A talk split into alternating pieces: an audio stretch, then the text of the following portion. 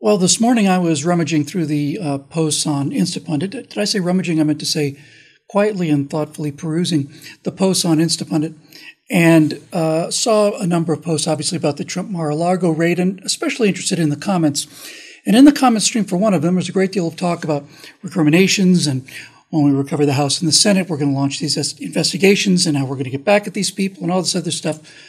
And in the middle of all of this, Ranker was a kind, decent, quiet, patriotic voice of reason. And that person wrote, Guys, that's not who we are. And he's right. That is not who we are. It's who they are. And the problem is that if you listen to the voice of sanity when you're arguing with insane people, you're going to lose. It is so difficult for us to understand just how truly venal our opposition is. We can't get our heads around it. I think about it every day. It's my job. I can't get my head around it. I don't think I ever will be able to understand that people could be that malicious, that mendacious, but they are. And if you don't accept that, then okay, that's how they got to this position. They know who they are and they know who we are too. They know we're people who respect the rule of law. They know we're people who love the country. They know we're people who, who understand what adherence to process has gotten us in terms of prosperity and freedom and all the rest. And they've been using that against us from the beginning. And every single time that something like this Mar-a-Lago raid happens, more and more and more of us, I, I uh, actually got on board this boat quite a while ago, begin to realize that, that you cannot you cannot fight people whose only rules are there are no rules by following the rules. You now have a choice. You either change your strategy or you lose. And when you lose, it means you lose the country. If you lose the country, that means you lose freedom, and it won't come back for hundreds, if not thousands of years. So, what do we do about all this? Well, first of all, let's just take a look at what actually happened with the Mar-a-Lago raid. I don't have any insider information, but I have watched what these people do, and I know who they are. I've watched what they are. And I have a theory about this. Now, prior to Trump's election in 2016, many commentators were saying, my God, the Democrats are ruling as if they'll never be out of power again. And the reason that it looked that way was because they were ruling as if they thought they'd never be out of power again, because they thought they would never be out of power again. And then along comes this cosmic ray, this fluke, some kind of quantum irregularity. And Donald Trump, despite all odds, wins in 2016 larger than their ability to manufacture the margin of error. And when that sank in, and it didn't take very long, really only took a couple of three, four, five, six days until Hillary sobered up, for the charges of Russian collusion to begin to be launched against Donald Trump by the Hillary Clinton campaign and the FBI. This isn't my speculation. This isn't me coming up with weird theories. This is proven documentable fact. So, why did she go down that road? Well, I suspect that Hillary went down the road of Russian collusion with Donald Trump because she had been colluding with the Russians. She sold, what was it, a third of America's uranium supply to the Russians in exchange for a $100,000 speaking engagement for Bill and his donation to the Clinton uh, Charitable Foundation, which distributed something like, four, I don't know, at least four or 5% of the total money they raised actually went to charity. So accusing Trump of colluding with the Russians was preemptive. And when you launch a preemptive attack like that, what you're basically saying is, you're colluding with the Russians. Oh, no, madam. It turns out that I've got the evidence that you're colluding with the Russians.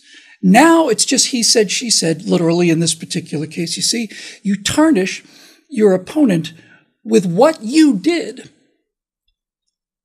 You make the accusations, and with the help of the megaphone of the press, who long ago stopped being the immune system for the Republic's body. Instead of going after pathogens no matter where they were, now they're like an allergic reaction. They attack the tissue of the Republic, that'd be us, if it turns out that they've been indoctrinated to do so.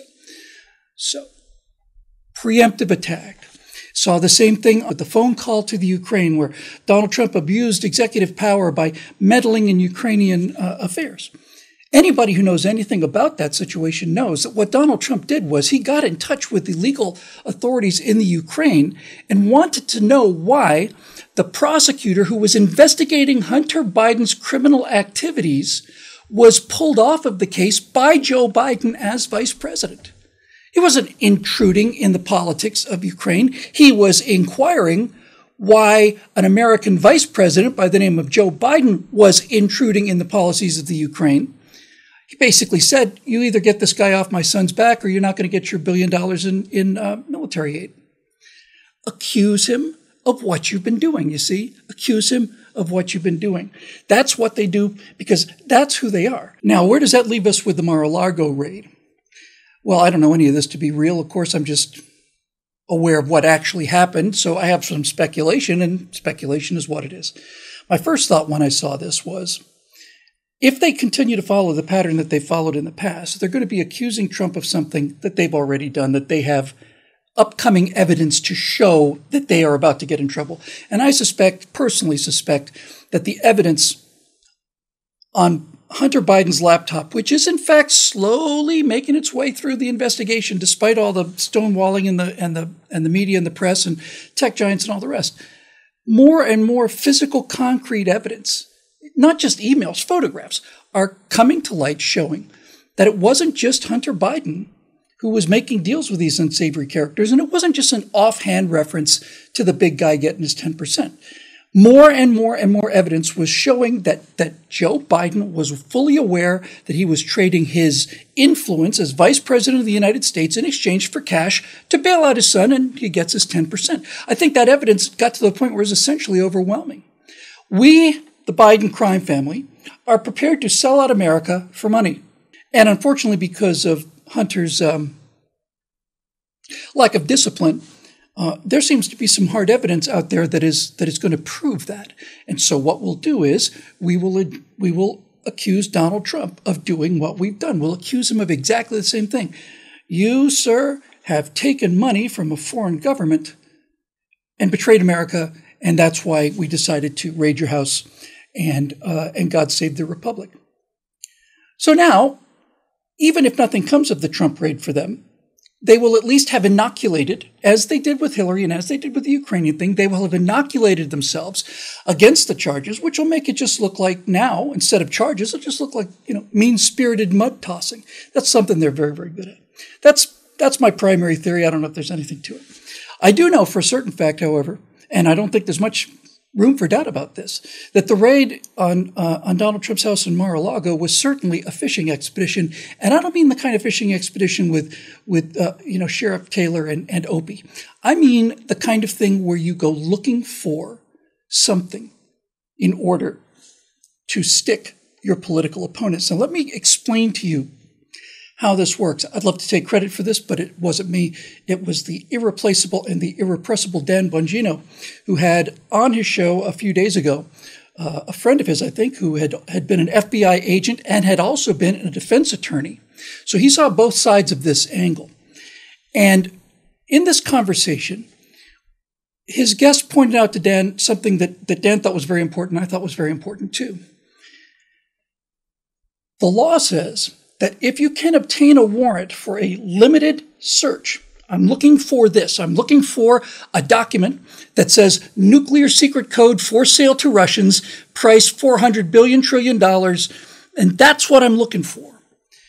The law says that if I have a warrant to go in and look for that, if I happen to discover anything else, it's not excluded. In other words, the example that he used was that if you go in looking for some kind of, a, of an illicit gun problem or, or tax problem or whatever, and they find a pile of cocaine on your desk, the investigators are not obligated to exclude that evidence. That now becomes a crime.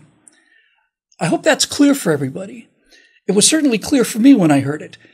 The reason that you can issue a warrant to go into his house is not just to look for the things you're claiming to look for. In the process of looking for those things, you poke around and see what else you might find.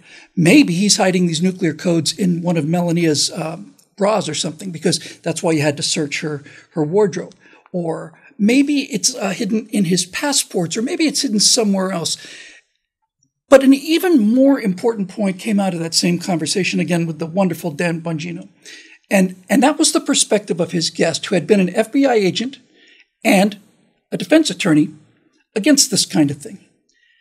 He said to him that the big tell that the entire thing was a farce was when the FBI locked Trump's attorneys out of the search. And the reason for that is extremely obvious if you think it over. Speaking now as a defense attorney, his guest said, Look, if I'm the FBI, I want Trump's attorneys with me the whole time. I want them with me because if I'm going in to recover evidence, and this is a legitimate investigation, then I want his lawyers there, not only as evidence that I'm playing it by the rules, but also the lawyers will prevent me from overstepping my boundaries. And there, and that means that the evidence that I do collect will be untainted and will in fact stand up in court. He said the fact that they locked the attorneys outside incredibly weakens the FBI case because there's no longer a chain of custody, there's no longer a history of how it was discovered, all of that stuff. He said the second, speaking again as a former FBI agent and a defense attorney, both sides, they said the second he heard that the, the, Trump's attorneys were not allowed to be there for this, um, for this rummaging of the House, told him that this whole thing was a farce because if it had been real, it would have been in the FBI's interest to have Donald Trump's lawyers on their shoulders with cameras documenting everything they did. That's an irrefutable argument to me. Sometimes logic is really your friend and there's no way around it. So we know it was a fishing expedition. Now, of course, in the days after the raid, we heard the motive for all of this. In the, in the minutes, I should say, after the raid, the motive. And what a motive it is. Evil traitor Donald Trump, you see, had kept nuclear secrets at his house and he was going to sell them to his Russian masters. He was going to sell it for money. Remember what I said about accusing people of the things that you've already done? But let's just think this through for a minute, shall we? The president is followed at all times by an officer who is holding a briefcase which is handcuffed to his wrist, and that's generally known as the football. And the football contains the launch codes for America's nuclear arsenal. Why does an officer follow the president with this thing handcuffed to his wrist? Well, because the launch codes are the most sensitive information that we have, the most valuable information we could possibly obtain. So, why does it have to travel with him all the time? Why didn't Donald Trump just memorize the launch codes? Why doesn't he have the launch codes in his pocket on a piece of paper? Because Stephen Colbert. They changed the launch codes pretty much every day. I'd be surprised if they didn't change them every hour. The reason there's a football is because these codes are changed on such a frequent basis. That's why we have security. Used to, anyway. To say that Donald Trump had nuclear secrets that he would eventually sell some point 7, 8, 10, 15, 20, 17 months after he leaves office, that he would sell to the Russians. He's going to sell them access to American launch codes or nuclear secrets whatever Donald Trump may have had on that, and, and there's no evidence he had anything on it, mind you, whatever evidence he might have had on that, any, any documents were obsolete the day that he put them in a drawer. In fact, they were obsolete before he even had them printed out. So that idea is ridiculous. And it also kind of goes to who these people are too, because I know, I know who they are. Think about what they're basically saying. They're basically saying Donald Trump sold out the country for money. And what they're thinking in their little heads, I think, is they're thinking, yeah, yeah, that's what I would do. Because if I had money, if I had real money, you know, if I sold this to the to the Soviets or the Russians rather for millions, tens of millions, hundreds, billions of dollars, if I got billions of dollars, whoa, if I had billions of dollars, think these weasels, I would, man, if I was that rich, I would I would build skyscrapers and casinos and I'd have my name in golden letters across all of them. Uh, oh, Oh, yeah, that is kind of a problem, isn't it? It's a little difficult to make the case that Donald Trump did something for money. Donald Trump has all the money he could ever spend. This is the thing I like about Donald Trump. That's the reason why I think Donald Trump is fundamentally honest, is because he's the first president that I've been aware of since Ronald Reagan, certainly, who didn't need the money, who didn't get rich through politics. To accuse him of doing it for the money is what you would do if you're one of these people. Wish I had a lot of money. Certainly not smart enough or hard work enough to go make it in the private sector. How could I do it? Here you go. I just listed a few speculations about what might have caused Merrick Garland and the FBI to launch this, and, and people have speculated that what they were really after were documents that Trump may have had showing, proving just how corrupt Merrick Garland and the FBI really were. But put that aside for a second. I think the actual go, no go decision was predicated on this. This is my personal opinion, but I think the evidence is strong for it. I think what they basically said was we're going to launch this raid, and either we're going to find stuff that we can get to stick to Donald Trump and put him in jail, or we won't. And if we don't, this will be enough of a provocation to cause those violent, racist, homophobic, transphobic, misogynist, knuckle dragging, low sloping forehead savages out in flyover country to really, really get angry. I think that the Donald Trump raid was designed to increase the temperature on conservatives so that they would do something that was actual instead of what they've accused us of doing on, on January 6th, which was not getting the ratings that they really hoped for. I think it was a no lose situation for them. I think that's how they perceived it. Turns out, fortunately, that while these people are beyond our ability to imagine in terms of evil, they're not beyond our ability to imagine in terms of bright. They're not very smart people. If they were smart people, they'd be out in the private sector making money and being happy, kind of like the guy they hate so much. But I think a provocation was the primary cause for it. And so far, so far, we haven't risen to the bait. And I think that that is really bothering them. So, where do we go from here? Well, let me start by saying that I don't know about you, but this whole thing just makes me, it doesn't even make me ill. It just makes me, it doesn't even make me sad. It just makes me inert. You know, after the initial shock of it and the anger of it, it just makes you feel hopeless. It just makes you feel like, okay, all right, I see, all right. And that's what it's designed to do. But what I think is interesting here is that the American people, the right third of the country and the middle third of the country, the left third of the country is irredeemably indoctrinated, but the right third and the middle third are all reaching the point that I think that I, that I suppose the founding fathers and, and those patriots must have reached prior to the Declaration of Independence. That's where I kind of feel like we are right now. Let's not forget that when we look at the history of the American Revolution, it's the blue coats versus the red coats and go, go Team America. But for the people who were in those blue uniforms, many of them had been in the red uniforms a, a year or two before.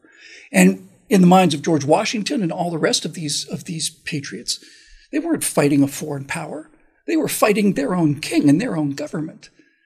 This is the thing that most people don't realize about the revolution is just how emotionally jarring, how how how how how traumatic it must have been for these people to finally reach the point where they decided they're going to have to take up arms against the government that they swore allegiance to and that they loved.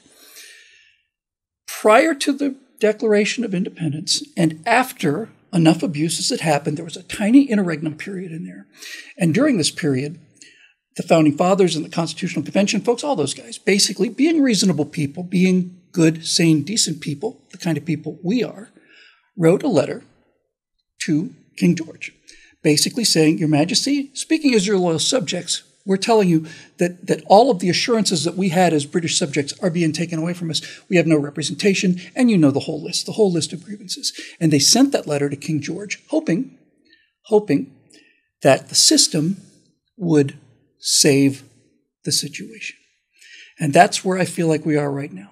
I think we're looking at an election in November, and we are hoping and believing that using the system in November, we will be able to recover the legal means to fix this problem. And if it turns out that there is convincing evidence that that legal means has been taken from us, then they are leaving us essentially with no choice whatsoever. The same way that they left the people who founded this country with no choice whatsoever. Wasn't what they wanted. They didn't want this. They wanted the king to stop being a dick, basically. That's what the revolution was all about. So in a few months we go to the to the polls. Oh, sorry.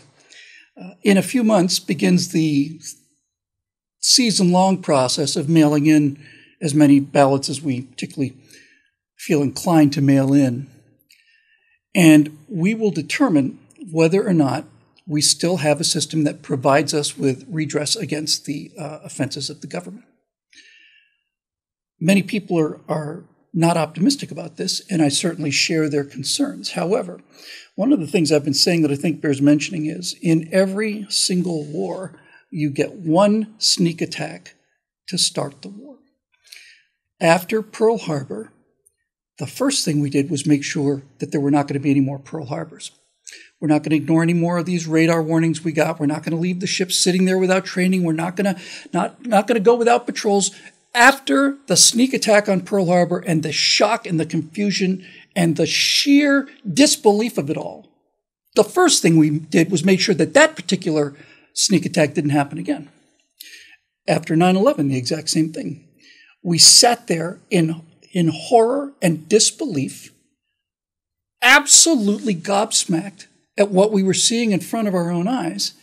And then the first thing we did was make sure that, well, we don't know how they're going to strike next, but we're going to do whatever we can to make sure that it's not going to be through airliners. And that was mostly due to having American passengers aware of the fact that they were going to be weapons in the future. And we deterred a lot more of these attempts than, than the federal government did. At least, at least that's what we know. And so I look at the events of November 2020 as a sneak attack, as an attack on America from it, from an from a vector that we were utterly blindsided by. We simply could not believe it. It was so flagrant, it was so obvious, it was so stunning, it was so horrifying, it was so gobsmacking that you would just stand there with your mouth open looking at these election returns the next day, the same way that those sailors must have stood there on Sunday morning on December 7th and, and, just looked at all these burning battleships in the same way those New Yorkers and all the rest of us on TV just sat there looking at our TVs with our mouths open watching these towers come down. It is the power of a sneak attack to leave you immobile and speechless. But when the dust settles, and I mean that literally, in the case of New York, certainly, then you find that that avenue is no longer open to you. All that to say simply this this November, and certainly in uh, November of 2024, the idea that poll workers will go home because the people running those polling districts have said, oh, we're shutting down for the night. That's not going to happen again. That's not going to happen again. We saw that happen in, in Atlanta when all those poll workers were watching and we said, We're closing for the night. We're going to seal the documents, come back tomorrow morning, we'll reopen them. And everybody just kind of went away. It's not going to happen again. I suspect the number of people at the polls this time is going to be much greater. I suspect that all of the possible checks and balance that an outraged citizenry can put into place will be there. I don't think that they can get away with it again, and I certainly don't think they can get away with it again given the magnitude of, of the of the damage that they've done and the desire of, of American people to use the system to undo that damage. And one final piece of evidence about who they are, what they are. As you undoubtedly know by now, a bill is in the process of becoming law that will authorize 87,000 new IRS agents. That bill authorizing 87,000 new IRS agents tells us that they are addicted to spending, that their greed and their and their corruption knows no limits, that we need another 87,000 people to assume that every single member of the of the uh, citizenry of this republic is a criminal and investigate them, making sure that uh, you know that they're toeing the line. The hiring of that many IRS agents, which would make them six times more numerous than Border Patrol, which is allowing 2,000 illegal immigrants a month into the country now, I think. Did I say 2,000? I'm sorry, I meant to say 2 million. That tells you not only that they're, uh, that they're all consuming addiction for spending other people's money is not abating but rather growing. It also tells you that they assume that every single American citizen is cheating and dishonest because what else would they think when they're cheating and dishonest people? And that's alarming enough. But when you find out that the job description says that 87,000 people, one of the requirements would be that you might have to be willing to carry a firearm and be available on 24 hour notice and be willing to use deadly force. I didn't invent this, folks. This is not me speculating. This is in the Department of Treasury list of requirements for these new agents.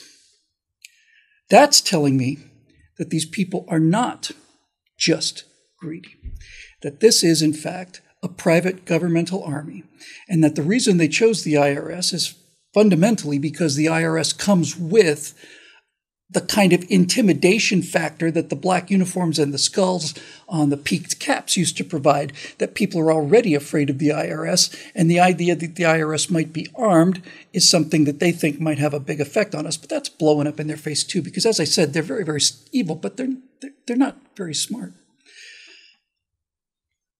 I hope and believe that this 87,000 person private army launched against the American people will go the same way as the uh, Ministry of Truth that they tried to institute several uh, months ago. But if it doesn't, we'll be ready for that too. All of this tells us that we are dealing with people who have the levers of government and are at war with the citizens of this country. We didn't declare this war. This isn't an insurrection. This is a defensive action.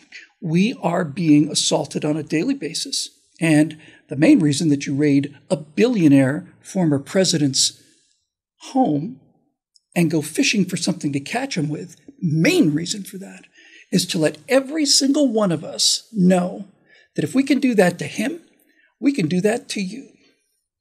Keep those levels of fear up. It's not working on me. I suspect it's not working on you either. I'll close by telling you the one thing I heard that, that cheered me the most during this last week's catastrophe and debacle and further disintegration of, of tradition and, and, and civility and comity and all the rest of it. Because you can't undo this now. Once you've raided a former president for political reasons, that's done. This is what you do in banana republics. We can't undo it. But I heard somebody, and, and again, forgive me for not remembering the name because in the flood of information I get from the internet, I see a lot of stuff. But of all the things I heard that cheered me up the most, this was the thing that actually made me smile and, and nod my head. Somebody somewhere said, okay, so let's say they arrest Donald Trump, and let's say Donald Trump is in jail come November of 2024. All right, then we elect him president, and then we send the Chief Justice down to the jail to swear him in. And once he's sworn in, he pardons himself, and then we go about the business of cleaning up this mess. And I thought, yeah, we could do that and still be who we are.